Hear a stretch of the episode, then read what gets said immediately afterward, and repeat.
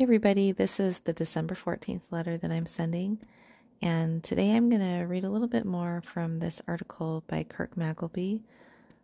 The title of the article is Four Peruvian Versions of the White God Legend.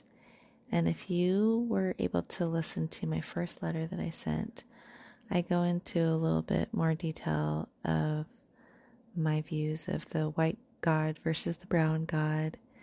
I don't have any definitive views, but I just shared in that letter that I'm I'm only reading what other people have written down and I know it's kind of a fraught issue and maybe a little over politicized, but this is what a lot of the people had passed down from many different parts of the world. So take it for what you will. What's the most important is what he taught.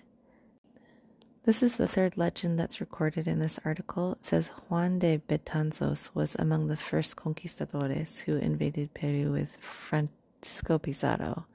Immediately upon entering the country, he began studying Quechua, the language of Incas, until he became proficient enough to be named official interpreter for the royal court. He was skilled enough in the native language that his first publications were Spanish Quechua dictionaries.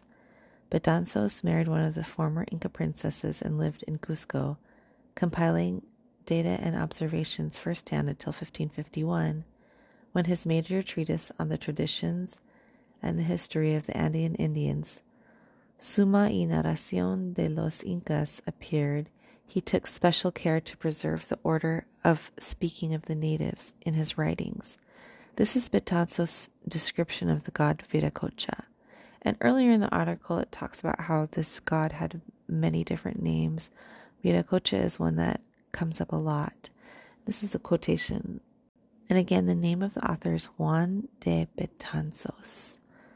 Asking the Indians what idea or figure they had of this Viracocha when the ancients saw him according to their traditions they had received, they told me that he was a man of tall stature and that he had white clothing that came to his feet, and that his robe he had drawn at the waist, and that he had short hair, and that he had a crown on his head like a priest would wear, and that he walked with his head bare, and that he had a certain thing in his hands that looked to them like the small religious books the priests carry around with them today.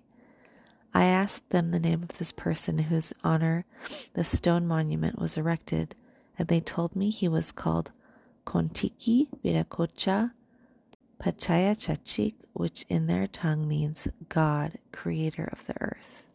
So, what I thought was really beautiful about this account is his name. They named him God, creator of the earth, because they recognized in him something that was greater than a man. They recognized his holiness and his divinity. And I am really touched by this account. And I also thought it was interesting um, that they talk about his robe, which is white. And in a lot of stories, it does mention that he had white clothing.